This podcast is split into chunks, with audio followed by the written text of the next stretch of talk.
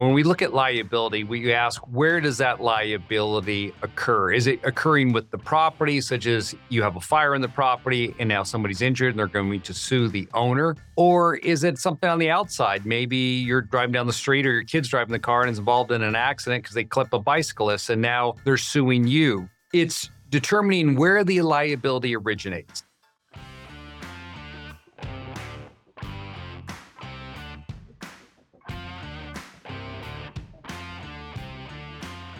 What's going on, everybody? Welcome to the Real Estate Investing Fast Track. I'm your host, Greg Helbeck. And on this podcast, you are going to learn exactly how to be a successful real estate investor step by step by me interviewing some of the top real estate investors and entrepreneurs in the entire country. And there's also going to be a bunch of episodes where I'm just going to individually talk about real estate deals that I've done that have been successful, some deals that haven't been successful. I'm going to talk about my weekly real estate investing lessons, stuff that I've learned from the trenches that you can learn for free on this podcast. So if you're looking to level up your game as a real estate investor or become a real estate investor, this is the podcast to listen to. So if you do get value from the show today, please do me a favor and leave us a review on whatever podcast platform you are listening on so we can get this message in front of more people. And without further ado, welcome to the show.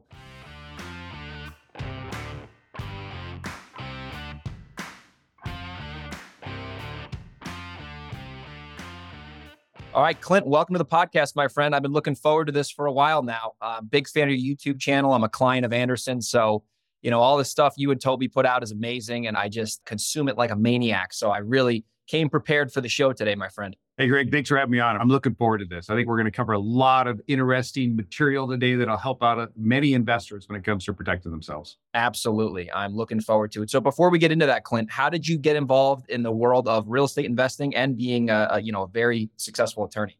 Well, the real estate investing started with my father. He was the one that set the bug because he was an avid real estate investor and he realized that by having a couple of kids that you can turn them into indentured servants and they can help grow your portfolio for you at a lower cost. So mm-hmm. that was my foray and, you know, at the time when you're doing it, you don't realize where that's going to lead to because you saw it as a burden when you're younger and you're having to go out there and work on the weekends, but as I saw what real estate did for my family, when I would come back from college and I saw my parents, you know, buying a new car, remodeling the kitchen. Those are things we never did growing up. But now they have that cash that was coming in because their investments had matured and they're generating revenue from it. I started to see the light and I understood the importance of it. And I was always told, hey, this is paying for your college education. This is why we're doing this. Yeah. And so then I thought that you know, law school was a natural fit for me, given the fact my grandfather was an attorney. And I just really liked the idea of being an attorney. I'd sit, you know, go into his office. He had this dark office and all these books behind him, big chair, and sit there and, you know, go out at noon, get a drink and come back and go play golf and make good money doing it. Thought, oh, that's what I want to do. So I went to law school. Once I got out of law school, it, things just took a different path. I started working with people, investors, and right away, right out of law school, and I saw that there was an opportunity here that people weren't getting the right type of information. Heck, my dad wasn't getting the right information from his father, who was the attorney I was describing, never set him up with the right structures. And so, seeing this, I realized that attorneys do not look at problems the same way that investors do. They don't recognize it. And so, what I wanted to do is help people put together the right structures and not only do the structures the right way, make sure that they're not going to get killed in taxes. So when we built Anderson, we formed it with that principle in mind asset protection, tax planning. And then as it progressed and in my own real estate investing started to progress, I realized, hey, there's another side, and that's called the business planning side that, you know, when you're looking at things and you're working with a professional, that professional should understand how to set up the right entity, what it's going to do for you from a legal perspective, how it can benefit you from a tax perspective, but more importantly, help you grow because I've seen people put together structures that when it comes to getting loans to close on a multifamily deal when they're trying to scale up, they've really boxed themselves in and they can't do it. So that's what we look at here at Anderson. And that's what I love about you guys because you guys are investors yourselves, right? That's the such a big thing that people need to look at because I know a lot of people who get bad advice from their CPA who used to do their parents' tax return and they really steer these people the wrong way. So when you're actually working with someone who's actually doing the business, you're able to get the right insight. So the first thing when I first discovered you, I think the guy I hired to help me coach rental properties pointed me to your book, Next Level Asset Protection. Mm-hmm. I read that whole thing last New Year's. And the biggest thing that I realized with the rental business, I've been in that business now for a while, there's a lot of liability. It's a risky asset, as you would call it, because there's tenants and toilets and things that can go wrong versus a stock account. It's a different type of investment, yeah. right? So let's talk about how should somebody set up a rental property to where the objective is really to make a plaintiff's attorney want to go away because of the way it's set up right? That's probably the best way I could ask that question because there's a way to do that that you teach that is, is really brilliant. Yeah. So if you're just thinking about the property itself, and when we look at liability, we ask where does that liability occur? Is it occurring with the property, such as you have a fire in the property and now somebody's injured and they're going to sue the owner? Or is it something on the outside? Maybe you're driving down the street or your kid's driving the car and is involved in an accident because they clip a bicyclist and now they're suing you. So mm-hmm. when we're mm-hmm. thinking about liability, it's determining where the liability originates. Does it originate with the property or outside of the entity that's going to hold the property? Because there's different strategies that we look at when it comes to protecting against a risk. And so I'll break it down for you as far as say that the claim, the harm has originated with the property itself. For example, not too long ago, a client owned a vacant lot in a development, was planning to build a spec on it and then flip it a couple of kids were riding around on that vacant lot with four wheelers oh, and oh, they yep got an accident, severely injured, turned around and sued the guy. And you know, in our society nowadays, you know, when I was a kid growing up, if I got in an accident with a four wheeler on a vacant lot, there's no suing. There was, you know, no. getting my ass spanked by my father for screwing up the four wheeler. But now, you know, they go after and want to hold other people responsible. So you got this property there. Now, if I'm an attorney and I'm representing that client, and I know that I have a claim against the property owner. That is the LLC, the limited liability company. It was set up to compartmentalize that risk. So if I own an LLC and the harm originates with the assets that are in that LLC, then I, as the owner, should not have any responsibility for that claim. And so people say, well, great, they can't sue you. Yeah, but they can still take the property. So what we want to do is we want to make the property appear unattractive. That, hey, don't bother even going after the property because the property is only valuable to a, a plaintiff's attorney if there's equity there. Mm-hmm. Otherwise, they're just, yeah, they're just going to go after the policy limits. That's why you have an insurance policy to cover your assets in case something like this happens. So, what I like to do in situations like that is that if you have an asset with a lot of equity and you want attorneys to look at the asset and say, yeah, it's just not even worth trying to go after this asset because even if we win, we'll never collect because if it's sold, all the money gets paid to the lender. You create what's called a friendly lien to create this fiction that your property is over encumbered. What you're doing essentially is you're filing a lien on yourself. So you set up another entity and you lien yourself. You say, yeah, I borrowed 500,000 from myself. And again, it's not your name, it's an LLC that you've set up. So you record this debt on your existing asset that shows that it owes another entity $500,000. So if someone looks at that property, they see that maybe there's a first with Wells Fargo, and then there's a second with Greenpoint Funding out of Wyoming, and there's no equity. And they just and, say, let's go for the insurance.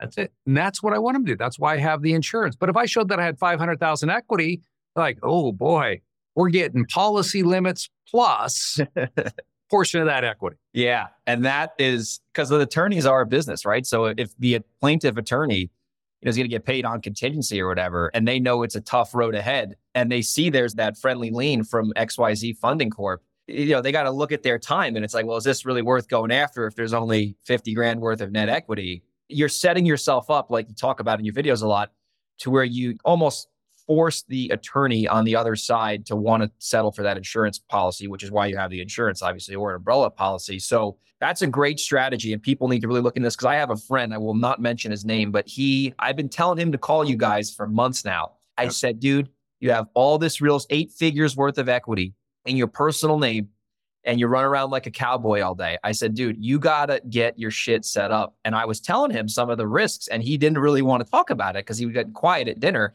And I said, you got to call these guys. You got to have them set up your stuff because you have, you know, 40 tenants. All you need is one or two of those tenants to really go south to have your whole portfolio at risk because people don't think they're going to get sued until they get sued, right?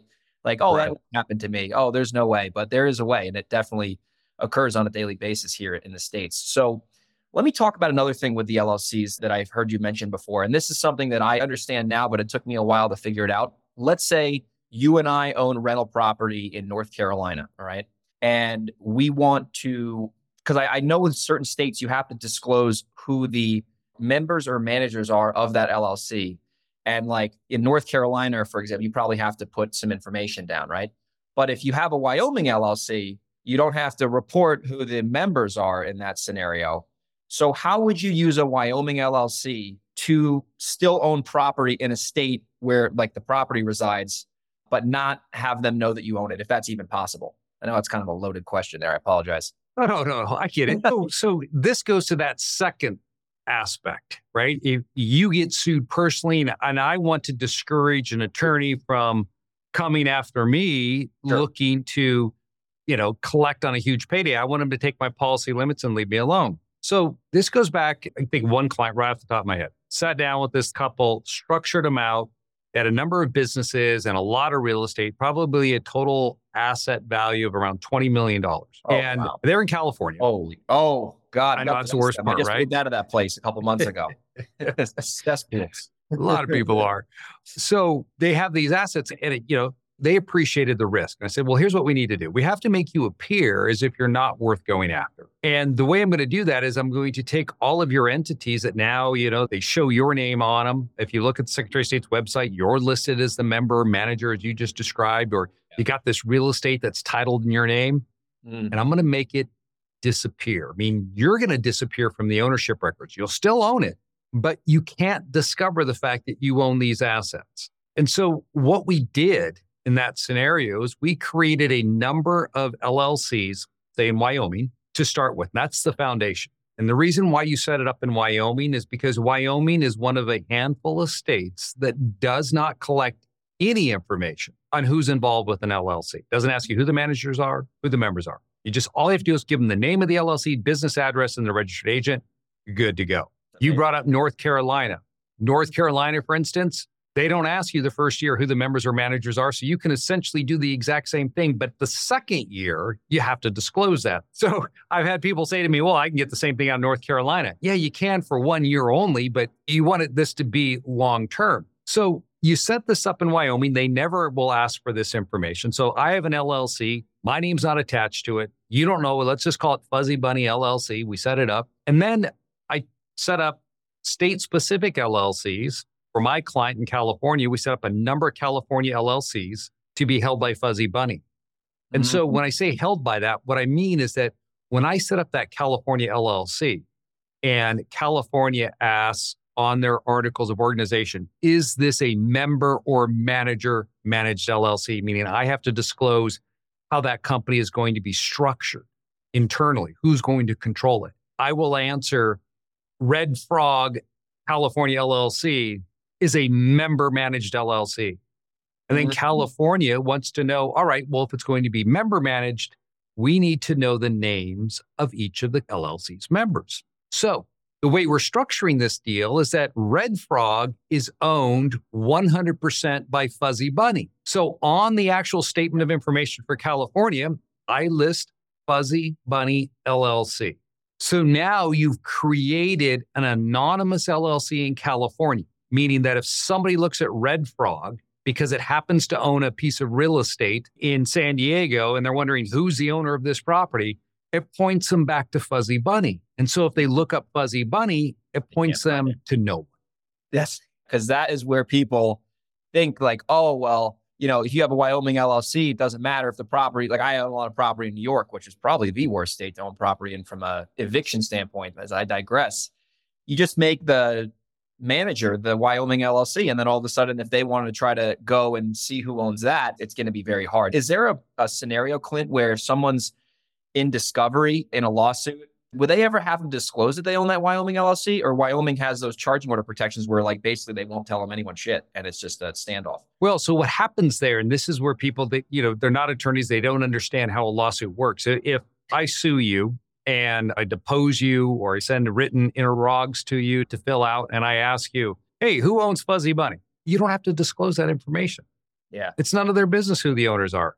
Why don't you have to disclose it? Because it's not relevant. If you're asserting that I didn't adequately maintain the electrical system in this property. And as a result of the work that I did on my own, it caused this place to burn down. What does that have to do with the owner of the LLC? That's nothing. Zero. So when can they discover this information? Yeah. Well, if they get a judgment against you. Okay. Once they get a judgment against you, then they can bring you into a debtor's exam and they say I sued you personally. Then I can ask you everything I need to know. So that cup, that individual in California, they were sued for $15 million individually. They came after them. Holy shit. And honestly said, they walked away with policy limits and it worked out exactly as I described. And they were so ecstatic. They brought me out to one of their clubs one night and they said, listen, man, whatever you want, it's on me. What type of wine do you like? And they were bringing bottles of Opus out that were two, $3,000 a bottle. Oh, yeah. Just because they wanted to express their gratitude because they were staring this down and everyone else was telling them, no, man, you're going to have to pay. You're going to have to pay. And I was the only person telling them, you're not going to have to pay. Don't listen to those individuals. Okay. They're going to accept your policy limits because they don't know what you're worth and they can't discover that. And that's exactly what happened. And what what proved my point to this couple to drive it home even more is there was another defendant named in that lawsuit, not even culpable at all. All he did was own a building, and, and that's where the harm occurred. Somebody was smashed up against the building. So they sued the building owner because yeah. they own a building because it's California. That's probably why you left because anybody gets sued there. Many reasons. yes. And so the building owner, he tries to settle for policy limits. And they looked at him and they said, No, we did an asset search. We know what you're worth. You can pay. We're not accepting your policy limits. And so, unfortunately for him, the least culpable party, he had to pay. And he, they took his policy limits. And so, you know, I, I hated to tell, I said, Look at, you know, because the person I'm referring to was his father. and, oh, God. I know. I said, Your father got screwed here because your father didn't listen yeah. to what we'd I'd actually had a conversation with him. I recommended he take certain steps to protect his assets. But you know, there are mm-hmm. people out there, and my father has one of those where they look at setting up a structure, they see, you know, what is it going to do to me? What is the cost? And they don't see, look at it from the investment side. That is, what is it going to do for me? And so then they fail to take action. And then when this something like I just described happens, they sit there and lament and cry and scream, and say it's not fair. Like granted life is not fair and the legal no. system is not set up to protect you it's set up to benefit these other attorneys over here and at the end of the day who do you got to blame? Exactly. No it's a great point. That's the thing i looked at i, I became a client and set some llcs up with you guys. It's like this is like a, you know a form of insurance almost to where like if you can set yourself up to where you know especially once you start getting some assets cash equity you know, other notes I have out with people and investments. Like it's like getting a, a trust set up or a will. Like you don't want to think about that because it's not pleasant to think about. But when you get sued or whatever, if you have your stuff set up like you just mentioned, it's going to be a lot easier to, you know, sleep better at night because of the way you're set up. So that's anyone listening to the show right now. We have a lot of advanced people listening. You got to really look into this stuff because you know, if you're doing a lot of volume, like before Clint and I, you know, hit record, I was telling him mm-hmm. some of my war stories on and even a wholesale deal that went down the shitter.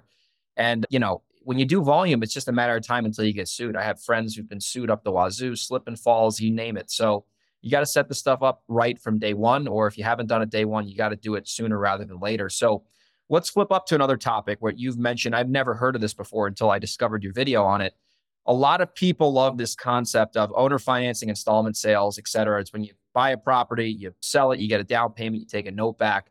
But if you're doing these installment sales, and I had no idea this was even the case because the business model seemed too good to be true, you can really set yourself up to have a huge tax liability and really get yourself in trouble. So I'd like you to get into that for a minute because I, I, remember hearing this and I, I texted my friend who does a lot of installment sales and he never got back to me on that answer because he probably knows that's the flaw of the business model. Yeah. And unfortunately, a lot of people end up in that scenario where they figure, hey, I only brought in X $3,000 up front and they're paying me $800 a month. So yeah. in their mind, they mentally do a calculation. My potential tax liability this year is going to be $6,000 because they have basis in the asset and they figured out, you know, what above that they collected. But unfortunately, for people who flip real estate, buy and sell property.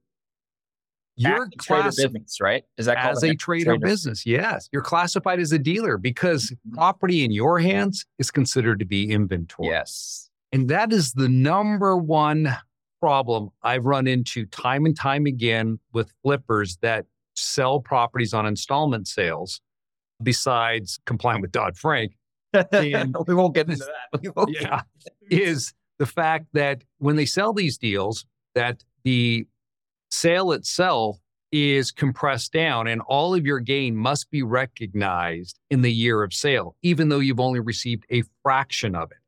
And so what can happen is that, hey, maybe you sell a property in January on an installment sale. You've got 11 other months of runway there to collect money so you can potentially cover your full tax liability on the property. But if you sell six in December, man, you've got really real problems there because you only brought in $8,000, but the IRS, you know, say each property had $50,000 in gain or $30,000 in gain. in it. They'll say you have $240,000 in gain this year. And you're like, whoa, I only brought in 24K. Yeah, but you know, you're a dealer. So now you, you have to recognize this at your highest marginal tax rate. Well, not highest. You don't necessarily have to do that, but they're going to hit you at whatever your tax rate is on 247, 240 grand, because that is considered to be active income to you, plus employment taxes. So you could be looking at potentially about $80,000 in taxes, but you only have $24,000 or $32,000 in your hand. You're going, man, I got the raw deal here. So if you're flipping property on an installment sale, a couple things I often tell people. Number one, consider using a C corporation. And the reason why I like C corporations, flat tax rate of 21%. So now you know that, hey, you're only going to get taxed at 21%. You're not going to be hit with any employment taxes of 15.4% because the dealer is the corporation, not you individual. So Mhm. that, that can help, number one. Number two, maybe you restructure your deals. Maybe you do lease options. So you enter into a lease with the option to purchase. Now you hold it for over a year. And then you convert that into an installment sale when you sell. So now you've held it for a year. And so it shows up on your 1040 Schedule E, page two or one, depending on how you're structured. And it's shown as an investment property. Mhm. That's the So- key. Not the yeah. So now you sell it yeah. and it's long-term capital gains. You can do your installment sale and it won't be compressed because it's not dealer property. And if That's- those don't work for you, well, there's other things we can talk about off a podcast like this. That's where I see. It's funny you mentioned that because I just bought a property two weeks ago. No, was it yeah, two weeks ago, and the owner financed me at zero percent interest. We can get into that on the podcast, which is juicy. Uh, yeah. But he owned that property for Jesus, 25 years. So clearly that was not inventory. That was an investment. So he's only going to pay taxes on, you know, the down payment and whatever. what he to received. Yes. Yeah. Yeah. Exactly makes right. Sense for him. And he was a mortgage broker, believe it or not. He sold me a Hmm. property 0% interest. I know why now with the tenant, Clint. I understand exactly why. Oh. yes. So we'll be having to remove her from the property soon, unfortunately. But anyway, that is where I see people make mistakes is, and that's another thing with flipping houses. I've done a lot of house flips in my career and I have another, I- the same friend. I don't want to keep bagging him, but he, he flips a lot of properties like me and he doesn't claim them as inventory. And I'm like, dude, you got to start doing this the right way because a lot of these flippers, they don't know this. They think they're just getting capital gains. And if you do, you know, five or 10 flips and your intention was to resell it, you know, that's inventory. That's an active trader business, like you said, and you're going to just be paying ordinary income tax on that. There's no capital gain scenario in that case, right? Correct. Yeah. And the other thing too is, you know, what's the likelihood of being audited? So this is one of the reasons why I always think about that. I always, you're supposed to account and pay all your taxes. I'm just going to start with that. yeah, yeah. I will finish with this. When you're thinking about business entities and what you're setting up, this is that business leg of what I was talking about the very beginning. There's three legs of the stool asset protection, tax planning, business planning. That business planning side is where many people miss out on opportunities. For example, when you structure your flipping business as a corporation, you're reducing your risk of audit substantially because we have attorneys in our firm that, you know, as you know, you're a platinum clients. You can call in and talk to attorneys. That's Well, these ex IRS attorneys have told me, and I've heard, I've verified this because I've heard it many times, that if you put 100 auditors in a room, about five of them are qualified to audit a corporation return or a partnership. 95 run around grabbing 1040s all day long, but Yeah. at least five of them can do that. So, how do you want to run your business then if you don't want to be audited? You want to run your business as a corporation and you want to hold your assets through a partnership entity. You can set up an LLC, treat it as a partnership. So then those deductions that you're claiming through those various businesses, and I'm not saying you should take any deduction you're not entitled to, but the problem is, is that people that are not experienced, and I've dealt with this with the IRS myself before, if they're not experienced in what it is that you're doing, they think that you can't do it. And so you have to then prove to them why you can. And that's just an exercise no one wants to go through because it's time consuming and it can be expensive. So just set yourself up so that you don't get audited or you reduce that down to such a small amount that you're a small fish in a large pond. There's LLCs and corporations making millions, hundreds of millions of dollars. That's who they're interested in. They're going to go after the big boys. And yeah, like yeah. You just, if you're flipping and you're not using a corporation, it's just, it's foolish. Oh my God. I flipped our business over to a corporation, I would say five years ago. And, you know, there's many benefits to it. But yeah, just the whole audit thing too. Like, you know, and I tell people, I'm like, obviously do the legal way. Like, you don't have to cheat or whatever. But if you're set up the right way off the bat, you're just decreasing the odds of actually getting audited. And then, you know, they're like you said, they're going to go after the people who have hundreds of millions of dollars because that's where they can really collect, not the guy making, you know, a couple hundred grand or a million bucks. So very interesting stuff, Clint. I'm sure the listeners are going to be rewinding a lot of this episode. So as we start to wind the show down, one last topic that we actually spoke about before we hit record was the liability with wholesaling. We have a lot of wholesalers on this call, I'm sure, and they think they have this false belief in their brain that oh, if I can't find a buyer, well, you shouldn't be getting under contract if you can't close. But besides that, the only thing I'll lose is my deposit. And if I put $100 down, you know, that's my worst case scenario. And clearly that's not the case. I've had this happen to me, you know, on a deal that I shared with you. But what are some of the drawbacks and risks that a wholesaler can take if they don't close? Like what could actually happen besides them losing their deposit that could only be a couple hundred bucks? So, you know, I flip real estate. When I first started investing, I worked with wholesalers. That's how I acquired a good portion of the portfolio to begin with. And it always amazed me the way these guys were, were operating their businesses. Like a corner deli. Yeah, that's exactly right. They didn't understand the liability because yeah. I know I get it. You're like, well, what's the likelihood of it happening to me? Well, it's just like saying, what's the likelihood of a door on a 737 MAX being blown off where you're at 16,000 feet? Probably pretty small, but if you're the one sitting in that seat right next to that not... door that just went out, yeah, yeah.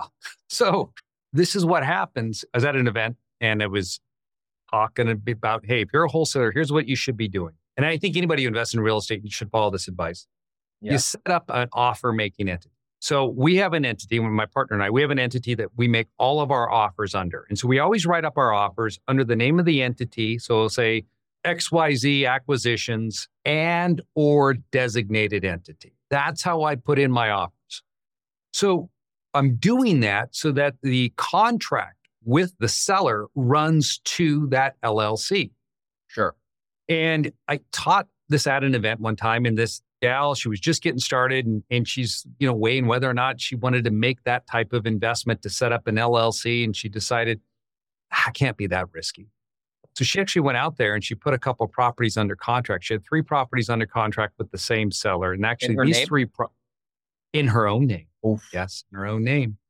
And she had a buyer lined up. She was going to wholesale them to the buyer. She got a couple extensions from the seller because of the fact that the buyer had actually had money out on other deals mm. that he's waiting to get his money back in on so he could fund this deal.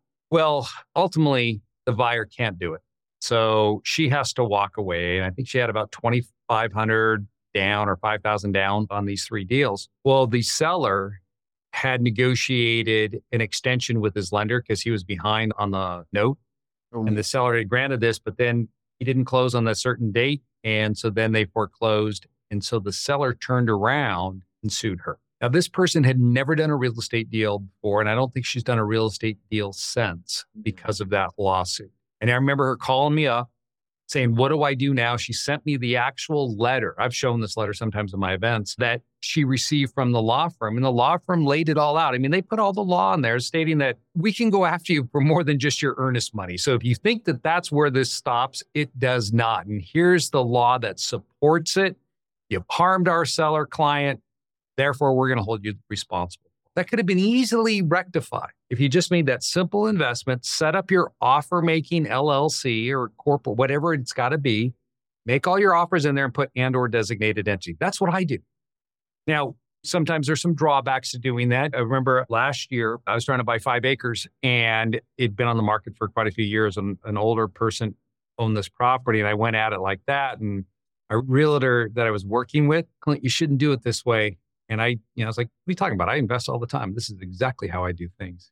Yeah. I didn't get the deal because the older person is he kind of know who the seller is personality wise. Said, oh, that's just some fancy rich investor trying to steal my land, is what he told him. Would not deal with me. Yeah. Anyhow, that's how I think you should approach it. They're protecting you, that makes a lot of sense because if you make the offer in that designated entity and then they sue the designated entity, that there's no assets. It's there's there's inside, nothing there. It's inside liability, not outside liability. That's where your client got hosed. Is personally she got screwed. She probably got a judgment against her, most likely.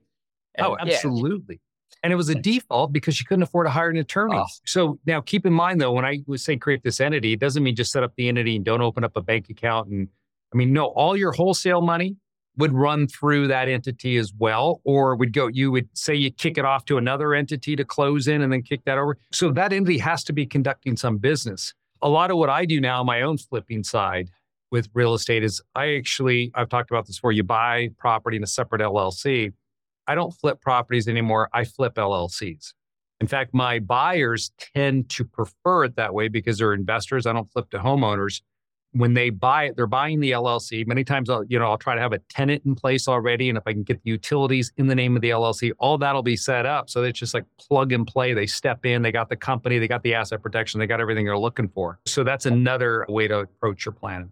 Yeah, it's like a turnkey system. And I, I have yes. friends in New York where I'm originally from, and there's a thing with short sales where you can't assign a short sale, but you can sell the LLC. So that's mm-hmm. what they do with that. That's a little ninja trick my buddy in Long Island back home taught me about that one, and he's made a probably at least a million dollars in profit doing that. Just lock the short sale up, sell the LLC, not the actual property, and there you go. There's always a way around it if you really know what you're doing. So.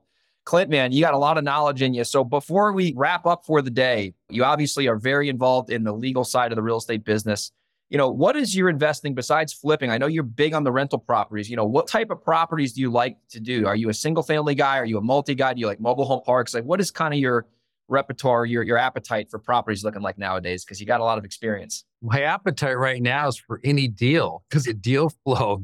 yeah, it's tough, man. It is tough. So a lot of what we do is uh, single family. I mean, we have multifamily that I'm trying to stabilize, and there's quite a bit of value add that needs to be done to it was a bad oh, yeah. buy. But I'm finding, you know, my mobiles, I'm bringing in parked, bring in manufactured. You drop them on onto those pads. I found right now that is a sweet spot because I can pick up, you know, a two two, maybe sometimes a three two, and a skirted drop, hooked, everything hooked up, about seventy five thousand dollars if you're buying near where there's a dealership. Yeah. So so I, I like that but the single family side is is majority of our portfolio, but it just we buy in bulk. And the problem with the sellers when you're buying in bulk right now is they're coming back to me and saying, "Well, on Zillow, I can get this." Like, dude, Zillow ain't paying you cash within 30 days. Yeah, right. Every property you own, but you go ahead. You go ahead and do it. And a lot of the times I see those sellers, they usually they or a lot of these idiot wholesalers tie it up at a number that makes no sense. They'll mm-hmm. drag it through the mud. They'll release the contract, maybe, maybe not get sued and then they'll come back to the guy who has the deep pockets and say, "Hey, I know your prop, your offer wasn't, you know, thirty grand more, but if you could do the original offer, I'll just sell to not have to get, you know, the wool over my eyes." So, you know, we we see a lot of that. You know, we bail these sellers out of jail when the wholesaler cannot deliver because they have no money and they have no experience. But you got to start somewhere, as they say. So, Clinton, man, this has been a fun show. If people want to learn more about you, you got a phenomenal YouTube channel. What is the official name of that YouTube channel? Is it Anderson or is it your personal name? Real Estate Asset Protection. Clint Coons, Real Estate Asset Protection. And then Anderson, what's the best? Is it AndersonBusinessAdvisors.com? Well, why don't you do this? Here's a link. Perfect. ABA dot link forward slash Greg TAP. Boom. Put that in. You go to that link. You can set up a free strategy session with us, and we'll break all this down for you. I mean, yeah, we we want clients, but what's more important is we want educated investors. And so the reason why we always offer up a free strategy session, the intent is to show you what is possible. Whether or not you take that information and put it into action so it can benefit you is totally up to you, but at least you know what's possible out there and how by setting up things a certain way, you will definitely receive immediate benefits going. 100%. And that's how I became a client. As I listened to all the content, I booked a free call. It was extremely, I mean, that was the kind of call that a normal attorney would charge a thousand an hour for. I got all the information gathered and then we picked a plan out and we we executed on that plan. And I mean, if you're listening to this and you got some value from this, you certainly want to take Clint up on that free call offer because it's super valuable. I've done it myself and I'm a very happy client. So Clint, appreciate you coming on the show today, my friend. This was a lot of fun. I'm looking forward to listening to this one myself. And I hope you have a great rest of your day, buddy. Hey, thanks for having me. It was fun.